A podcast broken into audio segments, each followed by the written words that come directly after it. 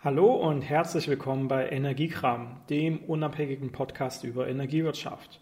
Mein Name ist Carsten Eckert und heute soll es mal um den Bilanzkreis gehen. Der Bilanzkreis ist ein ganz komplexes Thema, aber eines der wichtigsten Themen in der Energiewirtschaft, weil sich fast alle Prozesse ganz am Ende um die Bilanzierung oder zumindest die Bewirtschaftung des Bilanzkreises drehen Gleichzeitig ist es ein ganz kompliziertes Thema, was viele auch langjährige Energiewirtschaftler gar nicht so einfach zusammenfassen können. Und deswegen versuche ich das heute mal ein bisschen greifbarer zu machen. Zu Beginn, Energiekram ist der Podcast von Energiewirtschaft einfach. Wir sind die Online-Akademie für die Energiebranche. Und wenn ihr zum Beispiel jede Menge Videos, mittlerweile weit über 100 Erklärvideos auf YouTube einfach ganz frei verfügbar sehen möchtet, dann geht einfach mal auf den YouTube-Kanal von Energiewirtschaft einfach. Ansonsten haben wir auf unserer Webseite vor allem E-Books, einige Blogbeiträge, ein Lexikon, ein Glossar und so weiter und sind natürlich Seminaranbieter und Consultinghaus für die Energiebranche. Jetzt aber erstmal zur Bilanzkreisbewirtschaftung. Was ist eigentlich der Bilanzkreis? Der ist einfach gesagt ein virtuelles Energiemengenkonto. Der stellt alle Energieflüsse eines Versorgers in einem Netzgebiet dar. Das heißt, der Bilanzkreis stellt Einspeisung und Verbrauch gegenüber und muss ausgeglichen sein. Das heißt, die Summe aller Einspeisungen, zum Beispiel von allem, was so Kraftwerke hier leisten, muss genau übereinstimmen mit der Summe aller Verbräuche. Und das ist eben die Aufgabe, die rund um den Bilanzkreis sichergestellt werden muss. Die Bewirtschaftung des Bilanzkreises findet durch den Bilanzkreis Verantwortlichen statt. Der Name sagt ja schon, dass er verantwortlich ist für den Bilanzkreis. Diese Rolle wird meistens direkt durch den Versorger, durch den Energieversorger, durch den Energielieferanten dargestellt. Die Rolle kann prinzipiell aber auch outgesourced werden an einen dazu spezialisierten Dienstleister. Aber im Regelfall macht es der Energielieferant einfach selbst. Der sorgt dann eben dafür, dass alle ähm, ja, sowohl Einspeisungen als auch Verbräuche vorher bekannt sind. Das passiert durch Prognosen, das passiert durch Planung. Wenn er selbst zum Beispiel Kraftwerke oder Erzeugungsanlagen wie zum Beispiel Windkraftanlagen betreibt, dann hat er dazu Fahrpläne, die eben sagen, wann wird wohl wie viel Strom erzeugt. Und auf der anderen Seite hat er eben seine Lastprognosen, was ähm, ja tatsächlich reine Prognosen sind. Die sind ähm, ja über den Daumen gepeilt, könnte man fast sagen. Und damit kann er eben so ein bisschen herumspielen und von vornherein dafür sorgen, dass das ziemlich genau gleich ist, ziemlich genau ausgeglichen ist. Und das ist eben auch seine zentrale Aufgabe. Er ist verpflichtet, den Bilanzkreis auszugleichen. Und zwar am Tag, bevor es passiert. Ne? Also immer für denjenigen äh, Tag, um den es geht, da muss er am Tag davor bereits einen Ausgleich in seinen Bilanzkreis gebucht haben. Und wenn ich jetzt sage, in den Bilanzkreis buchen, dann könnt ihr euch vorstellen, worum es hier tatsächlich geht. Das ist, wie gesagt, ein virtuelles Energiemengenkonto. Und jede Kilowattstunde, die erzeugt wird oder die eben verbraucht wird, wird dort virtuell reingebucht. Das ist am Ende nichts anderes als ein Saldo was eben darstellt, ja, ich möchte gerne auf Null landen. Ich möchte genauso viel verbrauchen, wie ich einspeise. Ich möchte genauso viel erzeugen, wie ich verbrauche. Diese Daten rund um die Erzeugung und rund um den Verbrauch überträgt man natürlich zwischen den verschiedenen Marktpartnern der Energiewirtschaft. Das heißt, wenn ich selbst die Kraftwerke gar nicht betreibe, sondern wenn ich die Energie zum Beispiel einkaufe oder wenn das ein Marktpartner von mir ist, von dem ich das direkt ähm, zum Beispiel, weil wir im selben Konzern sind, beziehe, dann bekomme ich den Fahrplan, also die Erzeugung, die äh, stattfinden wird, äh, übertragen. Genauso wie ich natürlich die Verbräuche, also die Lastprognosen übertragen bekomme über die klassische Marktkommunikation der Energiewirtschaft. Der Datenversand findet in diesen Fällen durch sogenannte Zeitreihen statt. Eine Zeitreihe ist erstmal nichts anderes als eine ja, chronologische Reihenfolge von in diesem Fall Energiedaten. Dazu kommen wir später aber nochmal etwas genauer. Diese beinhalten schlussendlich zum Beispiel Zählerstände und daraus kann man dann auch schließen Energiemengen. Und vor allem, wenn das jetzt äh, Energiemengen aus der Vergangenheit waren, dann kann man ja auch daraus schließen, wie viel wohl in etwa in der Zukunft wieder kommen würde. Das sind eben so die Prognosen auf Grundlage von zum Beispiel Lastprofilen. Da kommen wir auch gleich nochmal direkt dazu. In Zukunft, wenn es immer mehr und mehr Smart Meter geben wird, dann haben wir da eben natürlich auch noch weitere konkretere Daten, weil wir eben richtige Viertelstundenwerte auslesen können und die ja fast schon in Echtzeit verwenden können. Dadurch entsteht ein richtiger Zählerstandsgang. Das ist schon vergleichbar mit dem Lastgang, den wir bei den sogenannten RLM-Zählern in der Vergangenheit ja auch schon fast in Echtzeit für jede Viertelstunde ausgelesen haben. Da wird an einem elektronischen Stromzähler schlussendlich noch eine ja, Kommunikationsinfrastruktur angebracht und über UMTS oder andere Wege ähm, gefunkt. Und damit können wir die großen Energiemengen, die die RLM-Zähler eben durchfließen lassen, sehr gut in Echtzeit nachvollziehen und damit vor allem die Industrieverbraucher etwas besser ja, nachvollziehen und prognostizieren und dann eben auch ein bisschen nachsteuern, wenn es da Unterschiede in der Erzeugung bzw. im Verbrauch gibt. Und in Zukunft haben wir das eben auch noch für die etwas kleineren Verbraucher, wenn es eben um den Smart Meter Rollout geht. Jedenfalls sind diese ganzen Zählerstände, Energiemengen, Zählerstandsgänge, Lastgänge die Grundlage dafür, dass wir den Verbrauch einerseits nachvollziehen können für die Vergangenheit und andererseits eben auch prognostizieren können für die Zukunft. Und das ist ja ganz entscheidend wichtig für die Bilanzkreisbewirtschaftung, weil wir eben ganz konkrete Prognosen des Verbrauchs brauchen, um eben auch die Einspeisung, die Kraftwerkserzeugung genau in der gleichen Form ja reinbuchen zu können. Im Nachhinein natürlich nochmal umso mehr, weil dann müssen wir im Zweifel korrigieren, aber wir sollen es ja vorher immer schon ordentlich bewirtschaften und ausgleichen. Der Bilanzkreisverantwortliche trägt die komplette wirtschaftliche Verantwortung für Abweichungen zwischen den Entnahmen und den Einspeisungen im Bilanzkreis. Das heißt, er muss das schon sehr, sehr konkret und korrekt planen. Er muss seine Einspeisungen über seine eigenen Kraftwerke, über den Fahrplan planen und bereitstellen oder eben rechtzeitig beziehen und einplanen. Er muss die Entnahmen also die Verbräuche prognostizieren über die Lastprofile und ähnliches. Und schlussendlich muss er Handelsgeschäfte noch abbilden. Einerseits zwischen verschiedenen Bilanzkreisen. Er kann zum Beispiel mit seinen Nachbarn ein bisschen hin und her tauschen, wenn er selbst zum Beispiel mehr Erzeugung, also mehr Einspeisung drin hat, als er Verbrauch hat. Er hat also einen Überschuss und sein Nachbar hat zum Beispiel ähm, zu viel Verbrauch und zu wenig Erzeugung, hat also ein Defizit dann kann ein Handel zwischen zwei Bilanzkreisen stattfinden und man kann hier einfach Energiemengen hin und her buchen. Das geht ganz äh, problemlos, vor allem innerhalb einer Regelzone. Die Regelzone, das hatten wir auch schon mal in der letzten Folge rund um Regelenergie, ist ähm, der Bereich eines Übertragungsnetzbetreibers. Innerhalb also einer Regelzone ist es ganz problemlos machbar und prinzipiell ist es auch im gesamten Marktgebiet Deutschland möglich, zwischen Bilanzkreisen hin und her zu wirtschaften, weil ganz am Ende haben wir ja auch ein zusammenhängendes Stromnetz und es geht auch darum, dass wir einfach Energiemengen im gesamten Stromnetz ordentlich ausgeglichen abbilden können. Wenn er allerdings keinen äh, Nachbar- oder Partnerbilanzkreis hat, mit dem er hier ein bisschen handeln kann, kann er auch genauso gut zum Beispiel mit Börsenbilanzkreisen handeln und eben darüber Energiemengen sich tatsächlich an der Börse im Handelsgeschäft einkaufen oder verkaufen und dann auch die entsprechende Energiemengenbuchung zwischen dem Börsenbilanzkreis und seinem eigenen Bilanzkreis äh, umsetzen. Der Bilanzkreis ist wie gesagt nur ein virtuelles Energiemengenkonto und da passiert schlussendlich nichts anderes als plus 1000 Kilowattstunden, minus 500 Kilowattstunden und so weiter drauf zu buchen. Damit am Ende das Saldo zwischen Einspeisung und Verbrauch möglichst bei Null liegt.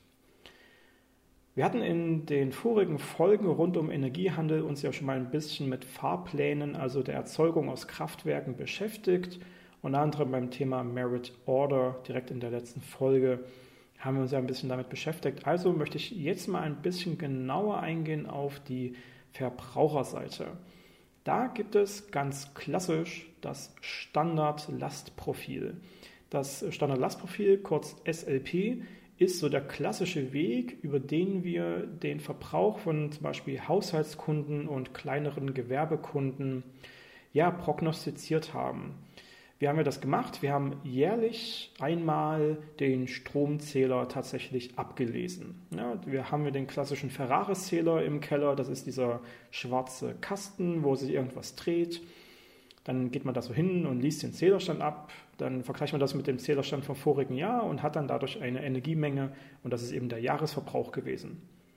Dieser Jahresverbrauch inklusive historischer Erfahrungen aus den Jahren davor ergibt dann eben nicht nur den Jahresverbrauch, sondern vor allem die Jahresverbrauchsprognose für das Folgejahr. Diese Verbrauchsprognose wird dann mit einem Standardlastprofil zusammengeführt und kann damit ein ziemlich genaues Verbrauchsverhalten für das nächste Jahr darstellen. Dieses Standardlastprofil ist praktisch das Verbrauchsverhalten für den Kunden. Das heißt, wir haben ein Standardlastprofil zum Beispiel für Haushalt. dann haben wir dahinter steckend nichts anderes als ein ja, Verbrauchsverhalten eines Haushaltskunden über den Tag hinweg. So ein Standardlastprofil, wenn man es visualisiert, sieht also so aus, dass zum Beispiel beim Haushaltskunden in der Nacht der Verbrauch entsprechend niedrig ist, weil da schläft er. Dann irgendwann 5 Uhr, 6 Uhr, 7 Uhr geht der Verbrauch langsam hoch, weil die Leute wach werden und dann natürlich auch schon äh, die ersten elektrischen Geräte verwenden. Äh, das Licht geht an, vielleicht geht äh, der Toaster, die Mikrowelle an ähm, und dementsprechend äh, startet äh, der, der Stromverbrauch. Dann geht er vielleicht irgendwann wieder ein bisschen runter, weil man geht auf Arbeit oder man geht halt nach draußen. Und dann geht er vor allem abends wieder hoch, weil dann kommt man wieder nach Hause, äh, da wird der Ofen angestellt und so weiter. Und dann ähm, geht der Energieverbrauch Richtung Nacht wieder runter, sodass er über Nacht hinweg relativ niedrig ist. Das ist also am Ende, wenn man sich das so vorstellen möchte, eine Verbrauchskurve und ähm, die stellt eben dar, wie sich so ein Kunde standardisiert verhalten würde. Und deswegen ist es ein Standardlastprofil. Das ist das Profil, wie die Last, also der Verbrauch, standardisiert für diese Kundenart, Haushaltskunde zum Beispiel, so aussehen würde. Äh, ganz konkret ist das nichts anderes als eine Tabelle. In der Tabelle steht halt für jede, sagen wir mal, Viertelstunde ein bestimmter normierter Verbrauchswert drin, der dann eben über den Tag hinweg sich unterscheidet, der dann eben hochgeht und runter geht. Und wenn man es visualisiert, ist es eben so eine schöne Verbrauchskurve, wie ich sie vorhin beschrieben habe.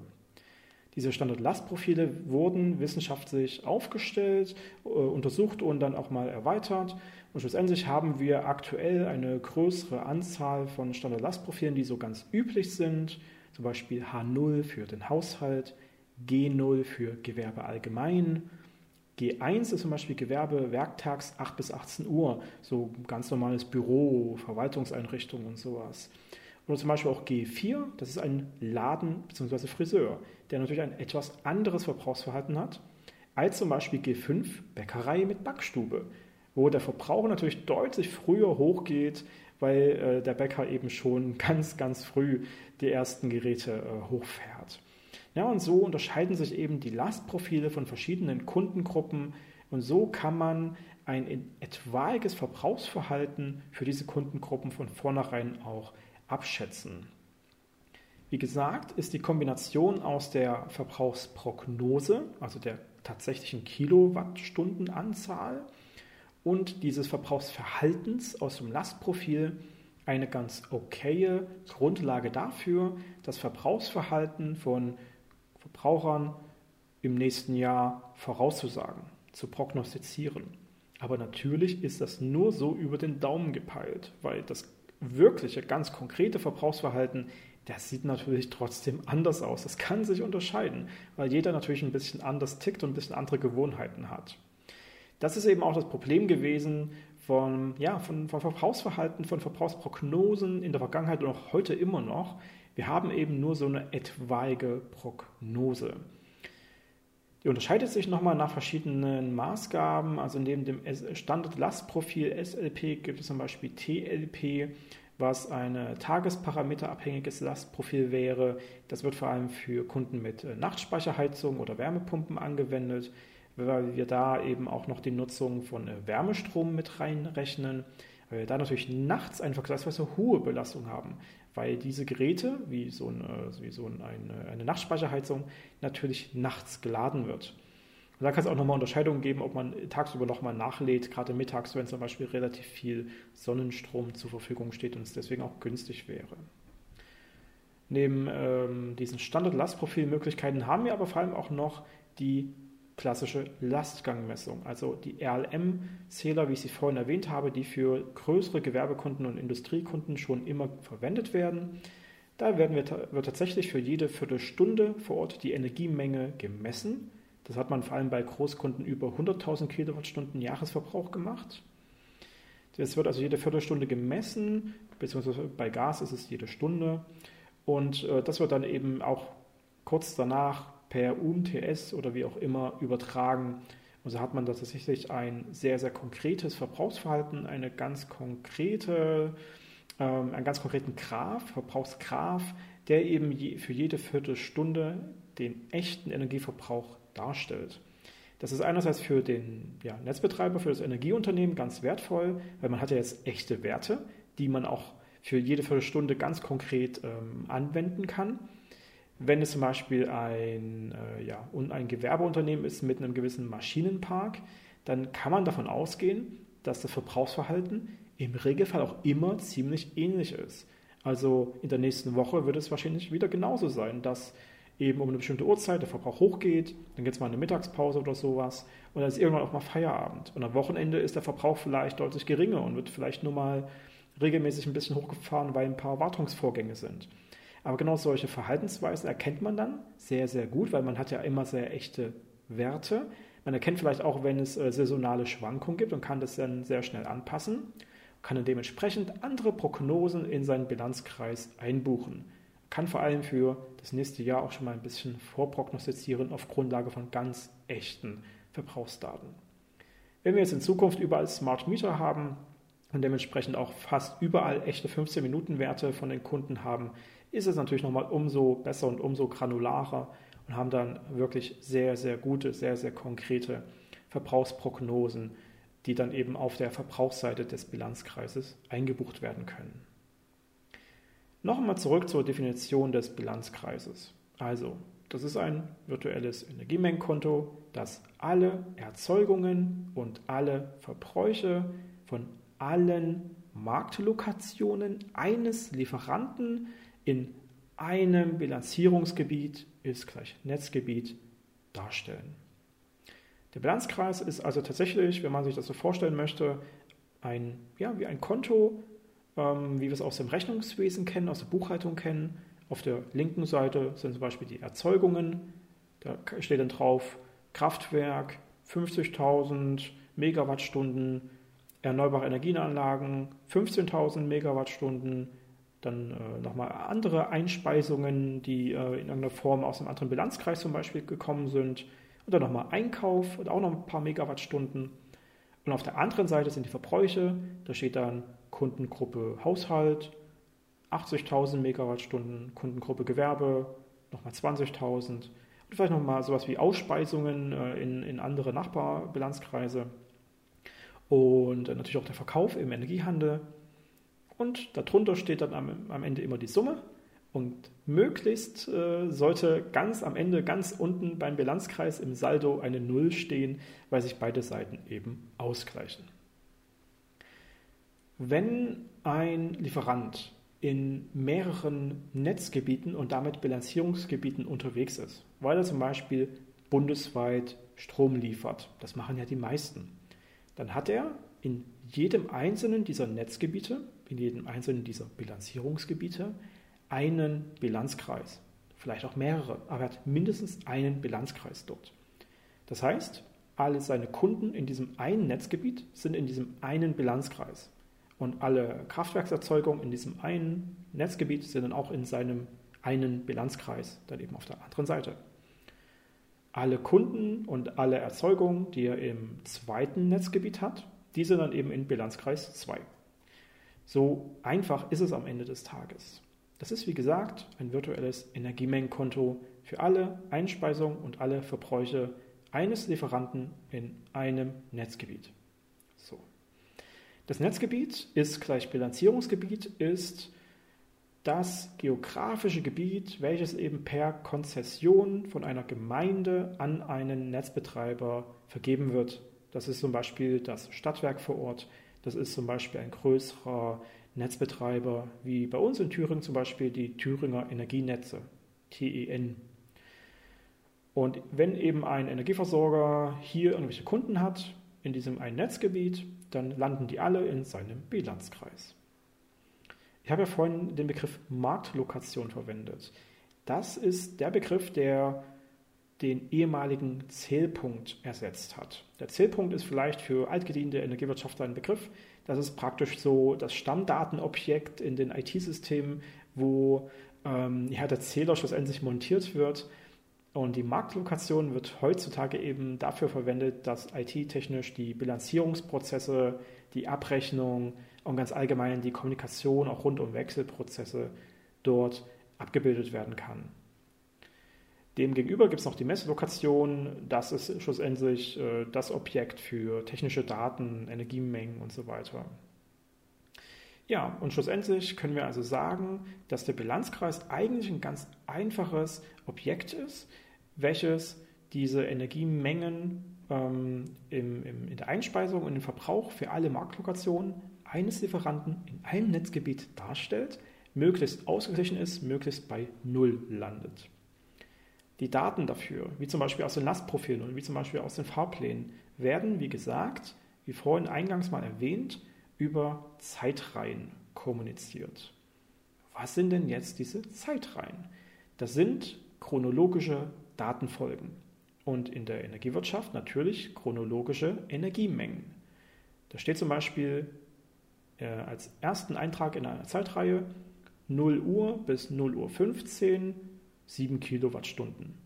0 Uhr 15 bis 0 Uhr 30 5 Kilowattstunden. 0 Uhr 30 bis 0 Uhr 45 etc. etc. Summenzeitreihen sind es wiederum Zeitreihen, die Summen von Kundendaten enthalten. Zum Beispiel gibt es den Einspeisegang-Summe, EGS abgekürzt. Dort sind alle Einspeisungen in eben zum Beispiel einem Netzgebiet drin. Oder die Lastgangsumme, da ist die Summe von allen Lastgängen aller RLM-Kunden drin. Es gibt zum Beispiel die Bilanzkreissummenzeitreihe, die schlussendlich alle Energiemengen in diesem einen Bilanzkreis darstellt, sowas wie eine Bilanzierungsgebiet-Summenzeitreihe oder eine Lieferantensummenzeitreihe, die eben immer verschiedenste Zusammenstellungen von Energiemengen beinhalten. Eine Summenzeitreihe ist IT-technisch betrachtet nichts anderes als eine MS-Cons-Datei. MS-Cons ist äh, Edifact, das haben wir auch schon mal an anderer Stelle erklärt. Wenn ihr das nochmal kurz äh, euch anschauen wollt, es gibt zum Beispiel bei Energiewirtschaft einfach auf dem YouTube-Kanal Erklärungen rund um Edifact. Und da könnt ihr euch das nochmal genauer anschauen.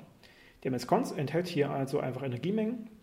Tatsächlich dann einfach äh, die Gesamtenergiemengen für eben genau diese Kategorie, zum Beispiel Einspeisegangsumme, alle Einspeisungen. Und so kann man dann schlussendlich sagen, hey, ich als äh, Bilanzkreisverantwortlicher habe hier meine Energiemengen. Ähm, der Netzbetreiber muss die eigentlich genauso haben. Man tauscht sich diese Zeitreihen aus und dann sagt man, hey, ich habe genau die gleichen Werte bei mir im System, du hast auch die gleichen, also sieht alles gut aus. Hier ist alles korrekt. Was auch passieren kann ist, und das passiert gar nicht so selten, dass da natürlich auch mal Unterschiede sind. Ja, der Netzbetreiber hat andere Energiemengen in der Bilanzierung bisher drin, als wir als Lieferant, als Bilanzkreisverantwortlicher haben. Das ist natürlich ein Problem, weil jetzt sind irgendwo Energiemengen falsch zugeordnet wurden. Und das müssen wir natürlich irgendwie klären. Also schicken wir nach der Summenzeitreihe jetzt auch noch eine Kundenliste. Früher hieß sowas ganz oft auch Zuordnungsliste, jetzt heißt das auch ganz oft Clearingliste.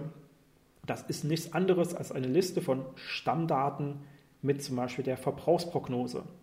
Da steht also drauf, Kunde Max Mustermann äh, an folgender Adresse mit folgendem Standort-Lastprofil hat die Verbrauchsprognose 5000 Kilowattstunden.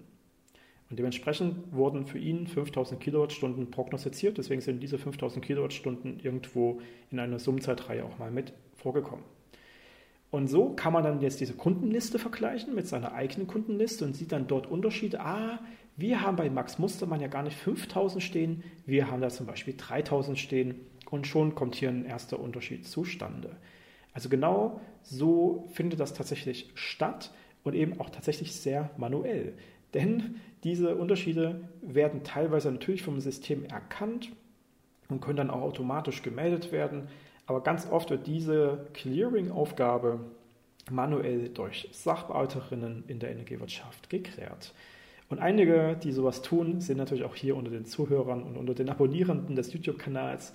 Ich hoffe, ich kann euch manchmal ein bisschen hier mithelfen. Wenn ihr nochmal Nachfragen habt, wenn ihr da äh, immer mal konkretere Hilfe braucht, schaut, scheut euch nicht davor, uns einfach mal eine Nachricht zu schreiben, zum Beispiel auf energiewirtschaft-einfach.de. Da ist ein Kontaktformular. Wir helfen gerne.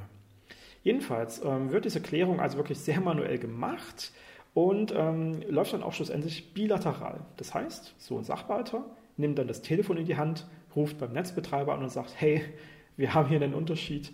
Warum haben wir denn hier einen Unterschied? Wo kommt, der, die, wo kommen die Daten bei euch her? Warum sind die bei uns anders? Und dann klärt man das und dann wird versucht, das Ganze nochmal zu korrigieren. Naja, Jedenfalls nochmal zurück ein bisschen zu den Lastprofilen. Wie funktioniert jetzt schlussendlich eigentlich die Umrechnung vom Lastprofil hin zur konkreten Verbrauchsprognose des Kunden? So ein Lastprofil wie jetzt H0 für den Haushalt ist ein normiertes Profil auf im Regelfall eine Million Kilowattstunden. Das heißt, dieser Verlauf, den ich vorhin beschrieben habe, wird auf eine Verbrauchsmenge von eine Million Kilowattstunden normiert. Das heißt, die Energiemenge für jede Viertelstunde ist runtergerechnet von 1 Million Kilowattstunden Jahresverbrauch. Wenn ich das jetzt umrechnen möchte, nehme ich die Werte aus meinem normierten Profil, muss sie dann praktisch multiplizieren mit 0,000001, um diese 1 Million äh, praktisch wegzukriegen. Und dann multipliziere ich das dann wieder mit der Verbrauchsprognose des ganz konkreten Kunden, zum Beispiel mal 5000 Kilowattstunden. Und dann habe ich für einen bestimmten äh, Viertelstundenwert, für eine bestimmte Viertelstunde, habe ich dann zum Beispiel 0,132 Kilowattstunden.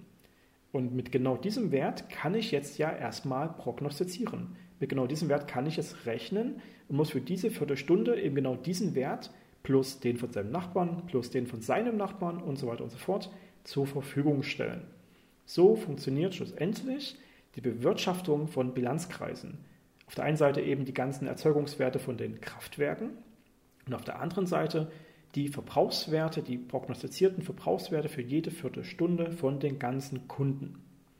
Die werden auf diese Weise prognostiziert, die werden übertragen über solche Zeitreihen und schlussendlich hat man dann äh, halbwegs passend hoffentlich einen ausgeglichenen Bilanzkreis.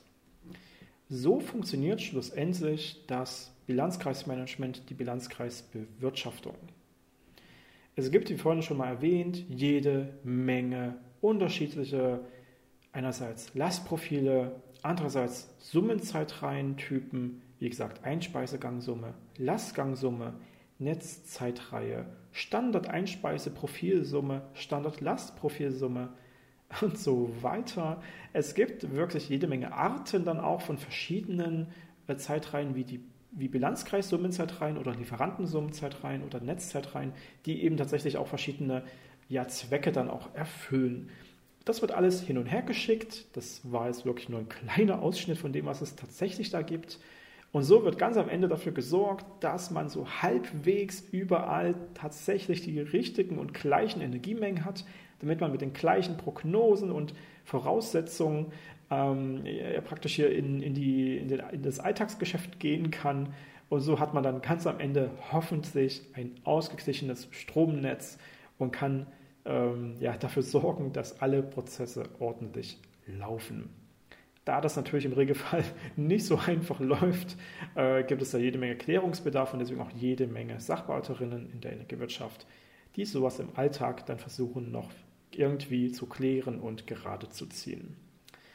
Tja, und das ist Bilanzkreisbewirtschaftung. Das ist schlussendlich ganz kurz zusammengefasst, was da immer im Alltag läuft.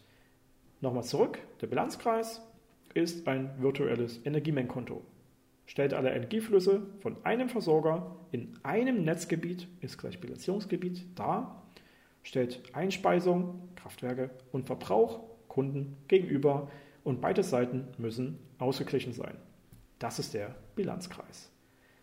Habt ihr irgendwelche Fragen oder Anmerkungen rund um den Bilanzkreis und die Bilanzkreisbewirtschaftung? Ihr könnt einerseits den Blogbeitrag zu diesem Podcast euch anschauen und dort einen Kommentar hinterlassen. Ansonsten findet ihr auch ähnliche Videos auf unserem YouTube-Kanal, auch da könnt ihr kommentieren oder schreibt uns einfach eine Nachricht. Wie gesagt, haben wir da verschiedene Möglichkeiten und Kontaktformulare. Geht da einfach in Kontakt mit uns. Wir sind da gerne bereit zu helfen, denn wir sind mit Energiewirtschaft einfach die Online-Akademie für die Energiebranche. In diesem Jahr 2020 kommt jede Menge Content von uns. Einerseits freier Content im Rahmen dieses Podcasts, den ihr ja auch auf Spotify und iTunes finden könnt, aber eben auch jede Menge Videos auf YouTube, aber es auch vermehrt Blogbeiträge, E-Books und so weiter. Und vor allem werden wir dieses Jahr einige weitere Online-Kurse online stellen und so versuchen, euch richtig, richtig gut zu helfen, euch in der Energiewirtschaft zurechtzufinden und vor allem auch mal die neuen und wirklich komplexen Themen äh, bestmöglich angehen zu können. Ja, das war es eigentlich soweit heute mit dem Bilanzkreismanagement, mit dem Bilanzkreis. Ich hoffe, das hat euch geholfen und gefallen. Wenn ja, hinterlasst auch gerne mal irgendeine positive Nachricht. Da freuen wir uns immer ganz besonders. Das war es also für heute bei Energiekram, dem unabhängigen Podcast für die Energiewirtschaft von Energiewirtschaft einfach. Mein Name ist Carsten Eckert.